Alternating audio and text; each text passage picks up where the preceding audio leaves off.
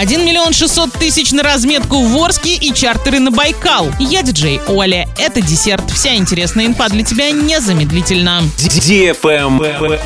News. Около 1 миллиона 600 тысяч рублей выделили в Орске на нанесение дорожной разметки в этом году. Подрядчику необходимо будет очистить дорожное полотно от пыли, грязи и следов старой краски, затем нанести предварительную маркировку, а уже только после этого окончательную разметку. Место проведения работ должно быть огорожено, а саму разметку необходимо наносить только тем материалом, который указан в тех задании.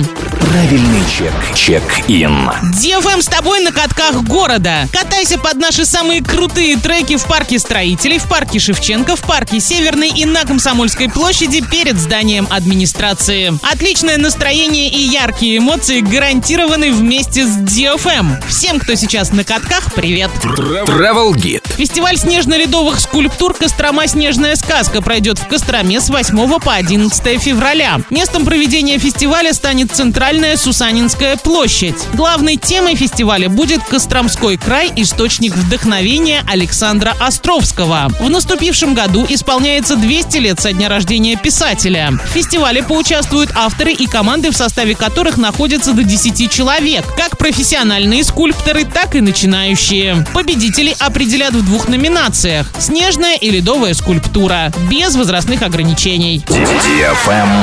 Лайк. Туроператор Fun Sun анонсировал запуск чартерной программы на зимний Байкал. Цены начинаются от 72,5 тысяч рублей на двоих и достигают 151 тысячи. В самый расширенный пакет включены поездки по Байкальскому льду на остров Альхон и мыс Хабой, посещение Иволгинского Датсана, экскурсии к старообрядцам, дегустации сибирских напитков. Перевозки будут осуществляться на лайнерах уральских авиалиний с 11 февраля до 25 марта. Туристы активно бронируют билеты. Загрузка первого рейса достигла уже 75%. На этом все с новой порцией десерта специально для тебя. Буду уже очень скоро.